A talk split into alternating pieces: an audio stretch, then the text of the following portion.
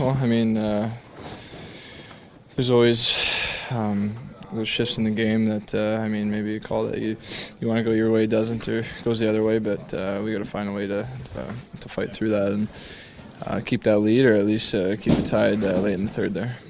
Uh, just the overall difference tonight. Uh, you guys had a 2-1 lead.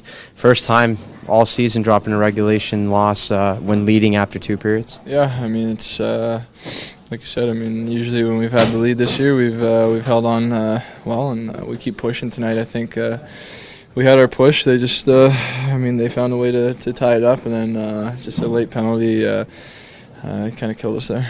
Great, having a good time. You guys kind of clear your heads. Yeah, I, yeah. I mean, it was a really it was a tough stretch here. We knew that we didn't have the results that we wanted um, for sure. But uh, I mean, yeah, like you said, I mean, clear our heads here a little bit, uh, rest the body, rest the mind, and uh, get ready to. Um, I mean, it's first time playing Calgary this year, so on the 27th. So we know it's going to be a big game. So it uh, should be in our minds a little bit uh, over this break.